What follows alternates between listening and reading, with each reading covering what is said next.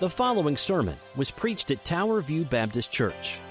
We are a gospel centered, relationship driven church that exists to know, grow in, share, and serve Jesus Christ. We do all this for the glory of God. For more about us, please check out our website at www.towerviewkc.com.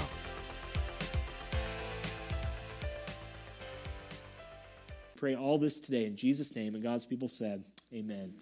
If you have your Bible this morning, if you'll turn with me to Isaiah chapter 9, Isaiah chapter 9. And we're going to be looking through what we've been going through the last couple weeks, which is the series, the mini series we're in the holiday season as we're breaking from Revelation called Foretold. Foretold. Two weeks ago, we looked at Genesis 3.15, the first gospel, the uh, proto-evangelion. I can never get the words out. The first gospel, that God would send forth his son, born of a woman, to crush the head of the serpent, that being Satan himself. Last week, we looked at those great words from Isaiah chapter 7 and verse 14, that there would be with us a, uh, a son that would come there would be Emmanuel. There would be a baby born. And, and we looked at the context around that, and it had some historical significance. But really, the main thrust of the passage, the far prophecy, was that one would come, and we know his name is Jesus.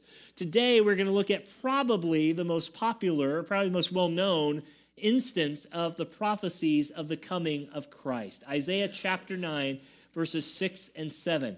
There are four main titles we know Wonderful Counselor, Mighty God, Eternal Father, and Prince of Peace. But today we're going to stretch that out to seven and make it a perfect number just because we can. And we're going to do that this morning. I want to look at Isaiah 9, 6 through 7, foretold. He is the heir of the coming promise. This is Jesus. If you're able to stand this morning, would you stand with me as we read through Isaiah chapter 9? We're actually going to start in verse 1 for context, but read down to verse 7.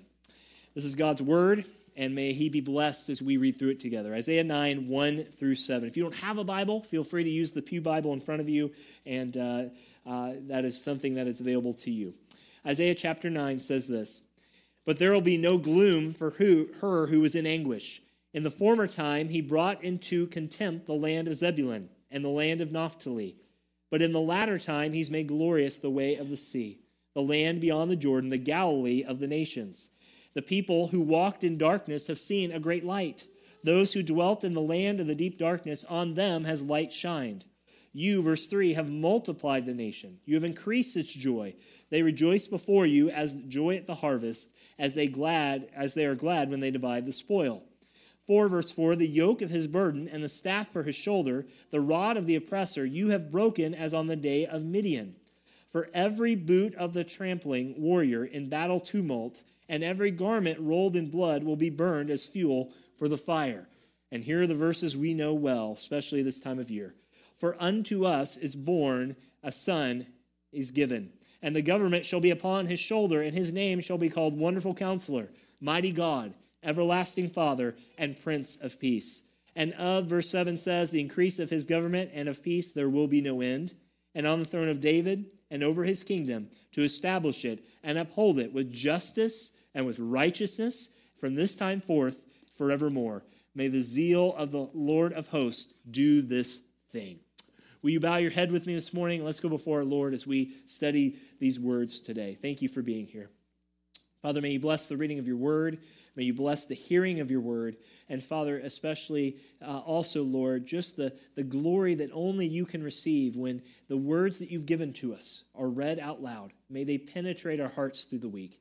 Father, I pray as we look at a scenario today of a very difficult time, a very uh, shattering time in the life of Israel, northern kingdom of Israel, that Father, we too would find the great peace that they needed in their time of, uh, uh of hardship, that we would find it too once and for only in the Prince of Peace, the Son of God, the risen Savior, Jesus Christ. Father, these are familiar words, but may they not be so familiar to us that we don't hear afresh from you today. May your spirit move me out of the way. May you move whatever it is that's hindering us out of the way, spiritually and otherwise, to hear your word this morning. Not because we're worthy, Father, but because we are needy people, but you are a worthy God. So we pray these things today in Jesus' name. And God's people said, Amen. You may be seated. Well, there's a story told about a mother who was gathering to celebrate the birth of her newborn son. And she invited a bunch of lady friends over to celebrate the boy's coming. And they had a great time. They were eating and drinking and celebrating and all these things. And after a while, one ladies said, Well, what are you waiting for? Bring the boy out. And the mother went to get the baby from the crib, but he was nowhere to be found. She started to panic and she started to feel fearful until she remembered that she had given the boy to her parents to watch so she could celebrate with her friends. They had been doing so much partying that they had forgotten why they were there in the first place. Doesn't sound too like much about our culture, too different from our culture today, does it? You know, we often ask is it going to be Santa Claus or is it going to be a Savior? Is it going to be Rudolph the reindeer or is it going to be about a Redeemer? Is it going to be Happy Holidays or Merry Christmas? Is it going to be Jingle Bells or is it going to be Jesus? And I think sometimes we have those dichotomies because we feel that strain as well. But the Lord Jesus Christ's birth is the reason for every season, even when we get too busy to recognize why he's not there, so to speak, in the manger, as it were. The Lord Jesus' birth is unlike any other birth that has ever happened in this world. I mean, think about it for a second. When he was born, he was as old as his father, and he was older than his mother. That doesn't happen, does it?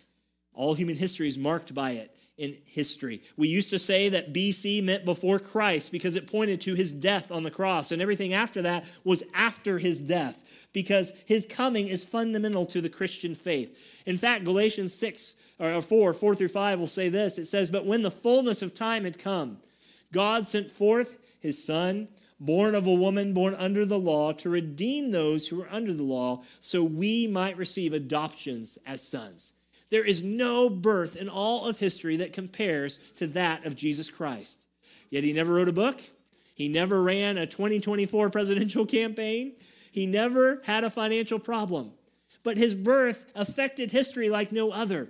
Poets like Dante and Milton, and composers like Haydn and Handel and Beethoven and Bach all did their best work when they focused on making him the center of their lives. And in fact, if you have not had a chance to hear Handel's Messiah, you're missing out. There's a little keynote for you. Go listen to it, and the KC Symphony or otherwise. But all this goes to a head with our big idea today that Jesus super fulfills and embodies all the expectation, all of the prophecy, and all the correct teaching of the Old Testament itself. Everything was focused on Him, it was about Him. And that's why I'm so grateful that we have a church that doesn't just go through and study a section and take out a part of the Bible and, and, and, get life lessons out of it. And those are important. We want principles from Scripture. But we always go back to the fact of asking this question what does this say about Jesus Christ? What does it say about the gospel? What does it say broadly, even more specifically, about God Himself? But the birth of Jesus guarantees that God keeps His promises. The birth of Jesus is the grace of God coming down to earth, and it tells us that we were in such a bad place that God Himself had to come bail us out. And that's what I want to look at today. Because Jesus is the seed of the woman. Jesus is the offspring of Abraham, the tribe of Judah. He's a star out of Jacob, the prophet greater than Moses. He's the king priest we looked at in Hebrews a, a couple years ago. He's the virgin of Emmanuel in Isaiah 7. He's the suffering servant of Isaiah 53. He's the babe born in Bethlehem. He is the Lord Jesus Christ. And this morning, I want to look at seven aspects that he goes through in this time. Before we get there, though, I want to give you the context. Remember, Isaiah is a prophet. He is a very difficult prophet. Not himself, but he's in a very difficult situation. The northern kingdom of Israel is about ready to be taken over by Assyria. They're coming. And you see that in verses 1 and 2. All the peoples of the land are coming to take over Israel, and rightfully so, because they have walked this way away from God and God tells them, You are going to die. Your families are going to die. But the gloom of verse 1 turns into the rejoicing of verse 3. The distress of verse 1 turns into joy of verse 3. And the oppression of verse 1 turns into the celebration of verses 6 and 7. It's a great reminder to us that when we look around at this world and our lives and we see no clear evidence of God working, He is working. And the greatest work that he had was sending his son, Jesus Christ. That's what we rest our lives on. That's what we rest our families on. So, the first thing I want you to see this morning as we look at this great God is I want you to see his perfect humanity. His perfect humanity. We're just going to look at verses 6 and 7. We're going to focus on that. But I want you to notice that phrase there, for unto us, or your, your Bible might say, for, for to us a child is born, and to us a son is given. And we'll get through to that in just a second. Last week again, we looked at Isaiah 7:14, the prophecy of the, the coming virgin birth. And this child was a birth like no other. Yet it was like a birth like every other.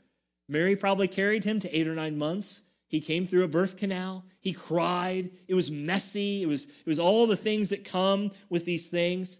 And Jesus was subjected to grow. Luke 2:42 tells us and reminds us that he grew in the wisdom and stature with men. Jesus got tired. Jesus got sick. Jesus had to eat. Jesus had to drink. Jesus had to wash his hands.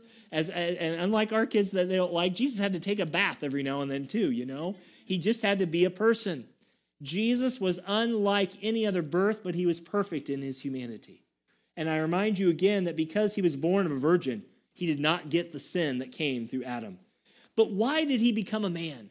Why did Jesus have to become a man? Let me just give you a few of these. These are not on the screen, but you can write these down if you like. First, he had to become a man because he's revealing God to us. He's revealing Jesus as God to us. He also had to become a man, not to just reveal God to us, but he had to obey the law on our behalf, did he not? He had to live the perfect life that we could not live because of our sin, and in doing so, to give us his perfect righteousness. He reveals God, he lives the law and obeys it for us, but he also had to die as Christ the man because God could not die. Who died on the cross? Well, technically, in a sense, God did, but it was not his deity that died, it was his humanity, that perfect humanity. He had to do that. He also had to, number four, he had to save us in order to die because an angel could not do that. Anyone else could not have done it. Only the perfect Son of God could take our place. No other being could do that. And finally, the book of Hebrews will tell you this. He had to be our high priest that we might identify with God because of who he is. He became that high priest, that go between, the mediator, uh, the, the truce maker in, in simpler language between us and God because we were at war with God. And that's why a child had to be born, a son had to be given. Or C.S. Lewis said, and I'll quote him like this in a loose version Jesus became the Son of Man so that we could become sons and daughters of God. Jesus became the Son of Man so that we could become sons and daughters of God. Jesus was born of a virgin so we could be born again. Jesus was born in this perfect humanity so we might go to heaven. Jesus had to come, though, as a perfect human. And as Isaiah 6 says, For unto us a child is born, and to us a son is given. Friends, that perfect timing of everything Jesus gave is exactly how God wanted it to be. There was no happenstance with God. Everything was ordained as it could be. But you notice that phrase will be given to us. This implies that Jesus pre existed. This implies that Jesus always has been. He didn't just enter the scene when he was born, as some believe. He's always been on the scene before anything else came to be. And I, I, I love that we're studying Genesis at the same time we're going through this because we see that he's once again that uncreated creator, the Lord Jesus Christ. So that's the first one perfect humanity. I want you to notice number two, not only perfect humanity, but also absolute sovereignty. Absolute sovereignty. He says in verse 6, a son will be given to us. And notice what he says about that son. He will have the government on his shoulder. I want you to take note of that for just a second. Notice that it does not say governments, but it says government. There's a lot of governments, plural, in this world but there's only one who's truly ruler of them all, and that is the Lord Jesus Christ. The government of Israel will rest on his shoulders. He will be the greater son of David, the greater king, verse 7. And he will rule with an, a rod of iron. Matthew 28, for he has all authority in heaven and on earth. Philippians 2, at the name of Jesus, every knee will bow, every tongue confess that who? Jesus Christ is God to the glory of God the Father. Every king is in his hands. We have a brother in here who loves to quote that, that, that, book of Proverbs that says, The kings are like waters in his hands. He holds them in his hands. Yes, Putin. Yes, Biden. Yes, whoever else uh, of countries I don't know and names we don't understand. He holds them all in his hands. And Revelation 118, can we slip in a Revelation quote in Christmas? I have the keys of death and Hades, he said in Revelation 118. No one can enter the grave unless he says so, and no one can leave the grave unless he tells them to. He's the King of kings, the Lord of lords, the God of gods, Prince of princes, and he's the judge of all judges. What do you have to worry about today? As we come through and look at this, I want you to know that that leaves us with one solution. If he is this God that he says, either we live for his glory or we're living for ourselves. We're merely existing or we are giving him our all. Because if he has it all, if he's in charge, we have nothing to fight him for. We just need to say, yes, sir, and go and do what he's asked us to do. And there is not one square inch in all the galaxies that God has not given authority to his son. Friends, not one of us is free to go our own way. Not one of us here is free to make our own decisions. We should always consult this King of Kings, the one whose government and on shoulders all governments actually sit. Isn't that great to know? I am just, I am already done with political stuff. And it hasn't even started. Exercise your right to vote, do all those things, but take at the end of the day, honor God with living for his kingdom first. And no matter what happens with these earthly kingdoms here, that's the greatest audience that you want to live to every single time. Psalm 2 4 God sits in the heavens and he laughs. He laughs at us down on this earth because he knows he's in charge of it all. What a great God he is. Perfect humanity. You got that, number one? Number two, absolute sovereignty. Let's go to number three. Another descriptor here, and we'll get into the ones you know at this point. He's also this Jesus, this coming one. He is the one of infinite wisdom. He is the wonderful counselor. It is good news that this one who carries the government upon his shoulders, his administration of every detail of this world, knows what is best in every situation. He's not a dictator who has blind spots and can't see the way to lead human history. He's not one who's invested with complete control of the universe but doesn't know how to bring it to pass. He's not a guy that takes you far enough and says, I don't know, I don't know where to go from here. He's always good. And, and just a note here, some of you have the King James. I want to make sure I get this out here. Your Bible may say the phrase wonderful and counselor. You don't, any of y'all have that there? Some of you may have the wonderful and counselor separated. I, I think the better translation is, you'll see this, is it starts, I'm to, we're in elementary mode at our, our house, so forgive the English lesson. Many of you know this, but you remember adjectives and nouns? The whole set here starts with an adjective wonderful, and the noun, counselor, uh, and, and adjective, mighty, and God. Do you see that going back and forth? I think the best translation here is probably wonderful counselor, not wonderful and counselor, but that's my take on it. What does wonderful counselor mean? It means literally exceptional. He's distinguished. There's none like him. There, there's no comparison game. And what this means is this, this, this, this infant here that comes, and this infinite wisdom, this infinite infant, infinite infant, is that he is one that has all wisdom. He's one that can tell us where to go, how to find it, and how to be a part of it. We know from Proverbs that's one of the prophecies of the writer of Proverbs, probably Solomon has, is that wisdom would come, Proverbs 8 and 9. And that in that wisdom, that it would be personified in, in a person who would find fulfillment in one, and that is Jesus Christ. Isaiah 11, 2 says, The Spirit of the Lord rests upon him, and the spirit of wisdom and understanding and counsel and might the bottom line is this we must seek Him for the direction in our lives. We must seek Him for the direction in our lives. And that'll be up on the screen for you as well. There's no other one to whom we can turn till we will have any idea about what to do. We must seek Him in our lives. Let us never second guess. Let us never say, God, what are you doing? Let's never second guess His choices for our lives. Friends, that is a great reminder for us. Sometimes you look back on your life and you say, Lord, I don't know what I'm supposed to do. And you make a choice, and it wasn't a sinful choice, you just made a choice among choices.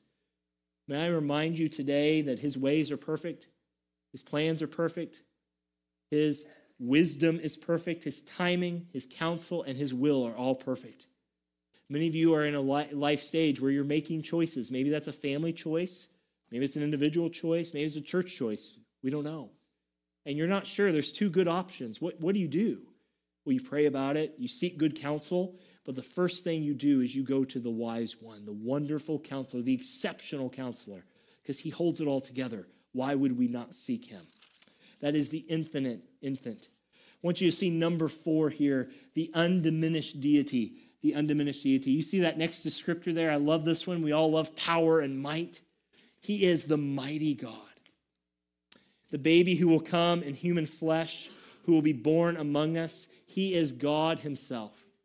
I remember staying, uh, working during the tornado of 2003. Many of you longtime Northlanders will remember we had the tornadoes rip through the Northland in May 4th, 2003, as part of the summer cleanup crew at William Jewell College. And there was a man there by the name of Calvin Strotter.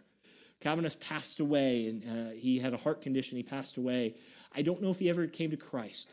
But I remember that summer because he knew I was going into ministry. We were in the same group together. Calvin was a football player. I was a scrawny, still back then true scrawny. Uh, I don't even know what I was at that. I was just scrawny, and I loved Jesus. And I tried to share that, tried to share the gospel with him. I remember sitting in a dorm room, eventually became my room, in Eaton Hall, and we were taking a break in the heat. And Calvin looked at me and he said, Darren, there's not one instance in the whole Bible where Jesus ever says that he is God alone. And I remember going back to Isaiah chapter 9, verse 6, and talking about the mighty God. Friends, the biggest part that we get messed up on is that we forget that God's sovereignty and his deity is all over Jesus Christ. We often, the disciples struggled to see Jesus as God. They saw him as a human, they lived with him, but we're the opposite effect. We, we struggle to see his humanity, but we emphasize his deity, but we need both. We need both. He is the mighty God, and I want you to know that because his name will be called Emmanuel, which means God with us. No one can hold a candle to the power that he has. And the bottom line is someone will say, I don't see where Jesus is God. Right here, he calls this one to come mighty God. Not mighty demigod, Jehovah's Witness or Mormon friends, not mighty prophet Islam and Muslim friends, but mighty God. He is God himself. And you have to hold that up. He has undiminished deity. Uh, Philippians says that he emptied himself, not of being God, but he, he took on, as our brother prayed a minute ago, to be a servant for us. He became one person, the God man, the Lord Jesus Christ. And I want you to know that that is the chief cornerstone. The deity of Christ is the chief cornerstone of all Christianity. If you deny that Jesus is God, you have denied exactly who he said that he was going to be.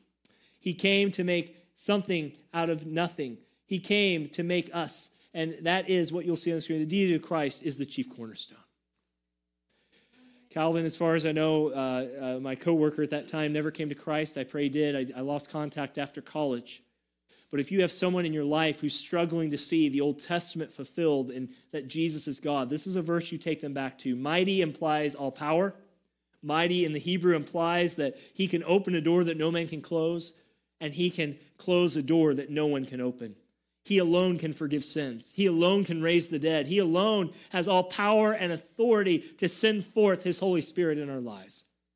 That is our mighty God, undiminished. Jesus has never ceased to be God. He didn't add on his godhood, he didn't graduate to be God. He's always been God. What an awesome God he is. Amen. And that is what we have, and that is what we know. And so our lives should be a time of year where we sing about this, we read about it, we ponder this, because He is mighty God. You know, you would think that most people struggle with Jesus being God, but I'll tell you what the next one a lot of people struggle with is number five. This Jesus is not only a mighty God, He's also uh, a God that's called Eternal Father. He's e, there's eternality with Him. In other words, there are some people who say, well, if this is about Jesus, why does it say everlasting Father? That seems a little odd, doesn't it? I mean, don't you believe, Christians, that there's a Father, the Son, and the Spirit? Surely Jesus is not the Son and the Father, right? Well, that's what a lot of people would like you to believe. But this is a title, not a, uh, it's a descriptor. The better translation would be Father of Eternity. Father of Eternity. Jesus is not the Father. I want to be clear on that. If you're here today and you're not a Christian, I want you to hear very clearly that we believe there is one God in three persons Father, Son, and Spirit. They are distinct, they are co equal, co eternal, but they are distinct. The Son is not the Father. So, what does this mean? It's a title given to Jesus, the Father of eternity. Your Bible may say everlasting Father, your Bible may say eternal Father. but probably the best translation is the Father of eternity, which implies that he's the source and the creator of all eternity. Micah 5 2 says, quote, his goings from his goings forth are from days of old, from days of eternity. In other words, Jesus came stepping out of eternity with us. And friends, that's a great application for you because Jesus leads our lives and history with his constant presence. Jesus is always previous to everything in your life.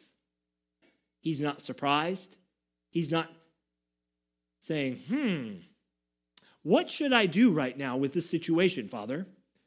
He doesn't say, maybe we should vote on that again. Or, our spirit, did you throw that crux into world history? Why did you do that? I didn't plan it that way.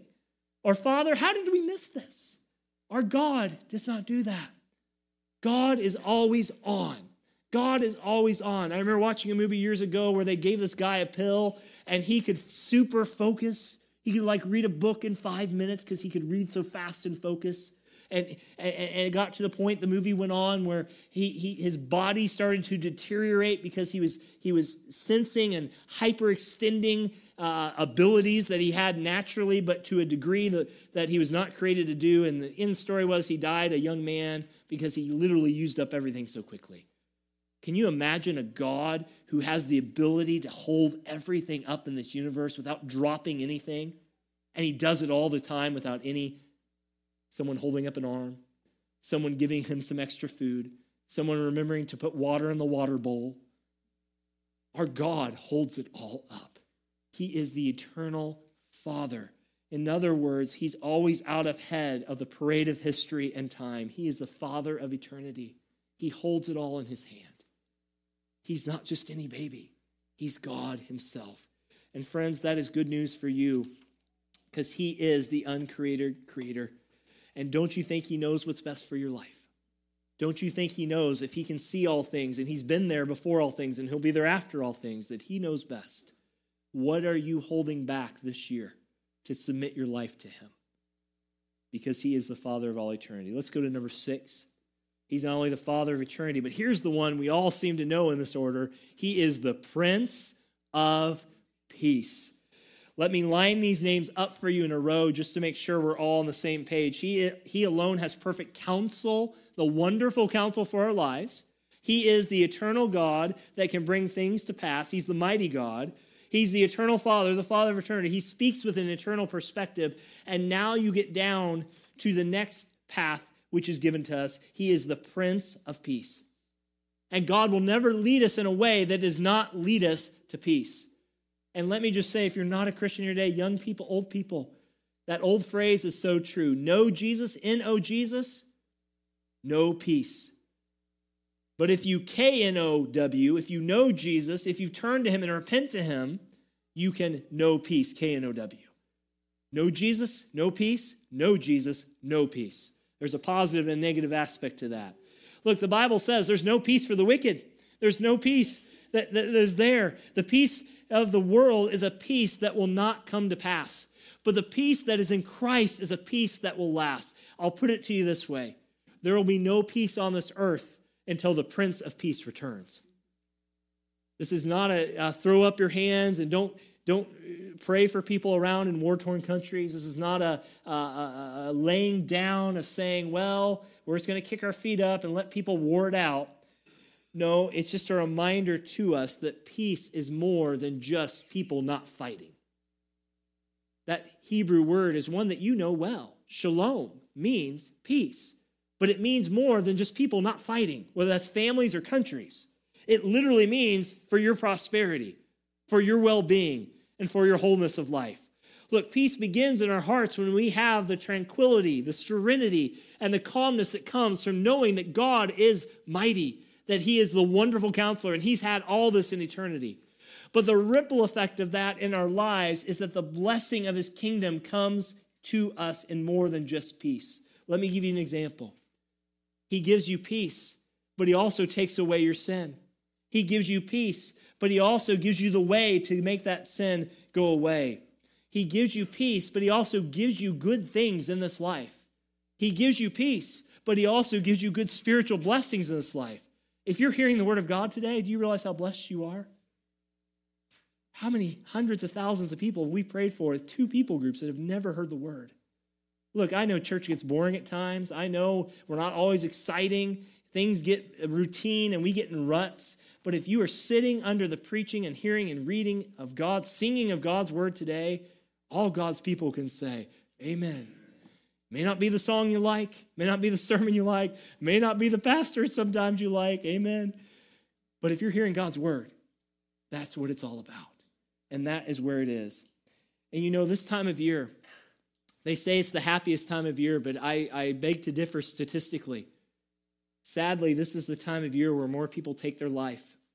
This is the most depressing, discouraging, and most sad part of the year for many of you in this room. But I just want to tell you that the, what the world offers as best at this time of year will, will, will never fit into your heart the way the Prince of Peace will. Christian, the Bible says you have a peace that surpasses all understanding. And when it says that Jesus is a Prince of Peace, what that implies is, is that if he is residing within your heart through the Holy Spirit, you have a peace that no one can take away from you. No matter what's happening around you, no matter who's around you, no matter what attitudes are around you. If Christ rules the world, he also can rule your heart, even when no one else wants your heart to be settled. And, church, that's a word for us as well, too.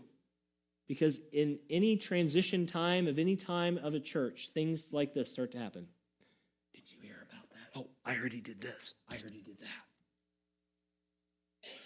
Gossip goes out the window when we have the Prince of Peace ruling our hearts and our churches. Doesn't mean conversations can't happen. Doesn't mean hard questions can't be happen. We need those things prayerfully, don't we? But may the Prince of Peace rule us as a church now and forevermore, and may gossip stop. May conversations and love cover a multitude of sins. Last thing is this, verse 7. He also, this baby, one of the characteristics he had, the coming Messiah, was an unending reign. Look at verse 7. We often don't talk about this verse, but it's very straightforward. Of the increase of his government. Remember that connects back to verse 6. And of the increase of his government and peace, also verse 6. There will be no end on his throne of David and over his kingdom to establish it and uphold it with justice and righteousness. And those are twins of each other from this time forth and forevermore. May the zeal of the Lord of hosts do this very thing. Look, Jesus is not going to be impeached. Jesus cannot be brought up on Senate charges. Jesus can never be taken out of office. He can't be dethroned. He can't be deposed. He is set in stone. Praise God for that. He's universally sovereign. He's unconditionally sovereign, and there is an increase of his government. He will build the church, and the gates of hell, Matthew 16 says, will not prevail against it. He puts forth his plans, and there's no one who can resist his right arm. He puts forth his wisdom, and there's none who can take back his plans. Praise the Lord. On the throne of David, it says, and over his kingdom, what this means is we're not waiting for the second coming of Christ. This one who's reigning, and our brother prayed this before, is your hope today is that he is reigning right now. Sometimes we say, I wish I can't wait to experience eternal life. If you've been saved on this earth, do you realize that eternal life has already sprung up inside your life? You may not feel like it. You may not see it at times in how you react and what you do or how we as Christians react, but eternal life is now. It's the already and not yet. You already are saved if you're saved, but it's not yet fully glorified. It's not yet fully complete. But what he says is here at the time of his second coming, there will be a full administration of his reign. He will come back and reign for a thousand years. He will establish his throne and restore what was lost in Genesis 2 and 3 with Adam and Eve. He will rule over a planet, and there will be no paradise on which he will be there and not be in charge. Notice that phrase at the end of verse 7 Who's establishing the kingdom? Christ is. It says he will establish it and he will uphold it. Sometimes we can get things moving, but they often fall apart because we get older, we lose strength, but Christ sustains it. Can I just take an aside here for a second? If you're a Christian, this is why you can never lose your salvation. Who established your salvation? God. Who holds your salvation or sustains it? God. So if you're truly a Christian, God will never leave you nor forsake you because he's the one who's always with you. and you see those twins that I mentioned the justice and the equity. He will always reign with perfect righteousness. He's always doing what is right. And our Lord will reign forevermore. I just want to encourage you as you look around this world, as wars rage with Israel and Hamas, as wars rage and going on almost two years with Ukraine and, and Russia, as wars that don't make our Western uh, American news rage and have raged for years in the Sudan and Ethiopia and Eastern Africa, in Southeast Asia. Can, we can go on and on and on and on. Friends, the only one that we can hold to in these times is the one that fulfilled all the prophecy. And this is not an ostrich burying your head in the sand and forgetting everything, but I do want to just encourage you that God is not caught in surprise and that every sinner in this world is under his authority and will give an account to him. From Putin, from Vladimir Putin, to the most docile grandma of some town in Missouri we've never heard of. Everybody will give an account to Jesus Christ. But if you're in Jesus, you know the one to whom your life has been saved by, through, and to. So today, will you pray with me as we close? I pray just once again, I know these truths are very near and dear to our church, but just like you have to remind sometimes yourself, or maybe if you're a parent or grandparent, your child, or others in your life, so too I've needed these reminders this week. I pray they've been a blessing for you. Let's go before the Lord and pray and thank Him for who He is.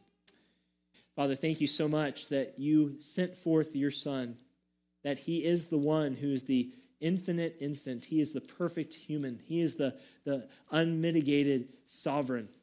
Father, we thank you that He is the wonderful counselor, the mighty God.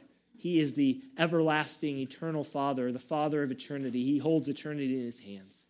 He is also the Prince of Peace, as, and as verse 7 said, the one with whom everything will be held together, and He will reign, and is reigning now, and has always reigned forever and ever.